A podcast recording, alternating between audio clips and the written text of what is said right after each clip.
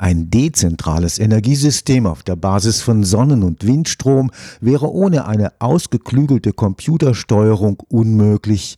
Der Schutz einer solchen digitalen Steuerung kritischer Infrastrukturen, beispielsweise gegen Cyberangriffe, ist Aufgabe der sogenannten Resilienzforschung. Resilienz eines Systems, das bedeutet, dass es hart im Nehmen ist, dass eine Belastung, ob durch Cyberkriminelle, Schwankungen der Witterung oder plötzlich ansteigende Nachfrage nicht gleich zum Totalzusammenbruch führt. Die Arbeitsgruppe RESIS am Karlsruher Institut für Technologie fahndet nach einem in diesem Sinne resilienten Design für die Planung nicht nur der Stromnetze, sondern auch für die Verkehrsinfrastruktur und die Wasserversorgung. Sie werden in Zukunft mehr als bisher auf hochkomplexe Weise miteinander verbunden sein. Die zunehmend komplexer werdenden Systeme, in denen wir leben und arbeiten, sie bedeuten auch, dass das Risiko von Ausfällen steigt. Es ist davon auszugehen, dass wir in Situationen geraten können, 2030, 45, in denen wir nicht unbedingt den 100% Normalbetrieb von kritischen Versorgungsleistungen gewährleisten können. Wir sollten uns mit der Thematik befassen. Leerstehende Regale, drohender Gasengpass sind gute Themen im Sinne der Sensibilisierung für dieses Thema an sich, was meiner Meinung nach in der Zukunft systemebenenweit definitiv eine große Rolle spielen wird, ist der Begriff der Anpassungsfähigkeit, sowohl technologisch als auch gesellschaftlich. Dr. Sadem Simon Ottenburger ist Resilienzforscher am Karlsruher Institut für Technologie.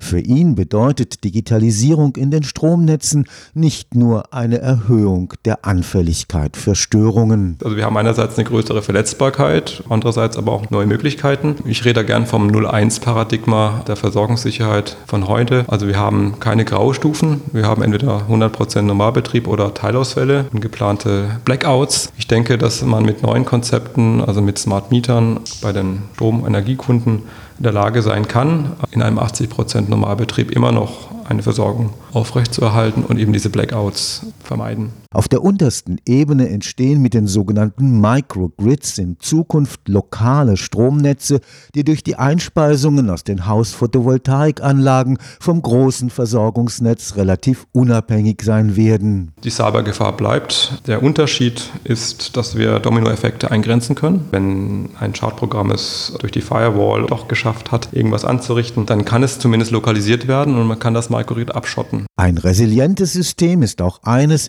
in dem Gefahren möglichst früh erkannt werden können. Hat man sozusagen genug Zeit, sich auf ein Ereignis einzustellen, gibt es eben auch dann die Möglichkeit, die besten Maßnahmen der Prävention zu finden. Und da ist maschinelles Lernen durchaus eine Option, wenn es darum geht, zum Beispiel Nachfragen vorherzusagen. Also wie verhält sich denn die Gesellschaft unter diesen Bedingungen, unter diesen kritischen Bedingungen? Da kann natürlich viel gelernt werden und in dem Sinne auch dann für Frühwarnkonzepte angewandt werden. Die RESIS-Gruppe will dabei eine Plattform schaffen.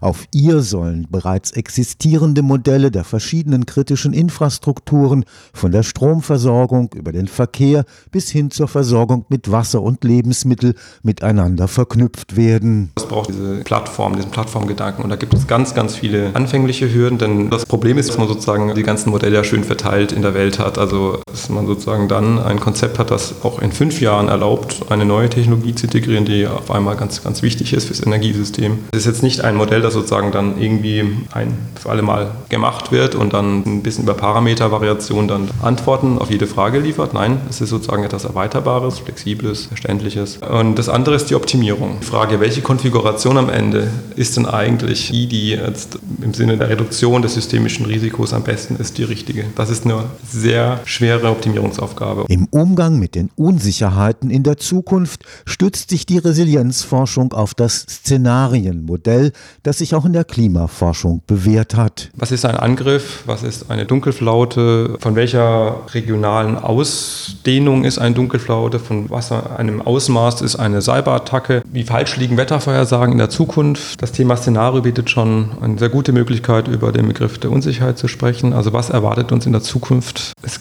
gibt natürlich viele Modelle, die das Klima und den Klimawandel beschreiben. Wir wissen aber nicht genau, wie sich der Klimawandel regional manifestieren wird. Aber genau dieses Wissen würden wir benötigen oder brauchen wir, um dann eine zielsichere Planung von Energiesystemen zu realisieren. Wo setzen wir denn die PV-Anlagen hin? Werden sie in 30 Jahren immer noch genauso viel einspeisen wie heute oder wie viel weniger? Und da gibt es natürlich irgendwelche Aussagen, aber die Aussagen sind halt eben nicht so klar. Und da kommen halt dann diese Unsicherheiten ins Spiel, also Breiten, mit denen man sozusagen arbeiten muss. Womit ist zu rechnen? Im Minimum. Wenn wir von Simulation reden, dann simulieren wir ein gekoppeltes System gegen irgendein Szenario, irgendein Ereignis, also Dunkelflaute oder Cyberattacke. Und da spielen wir mit rum. Stefan Fuchs, Karlsruher Institut für Technologie.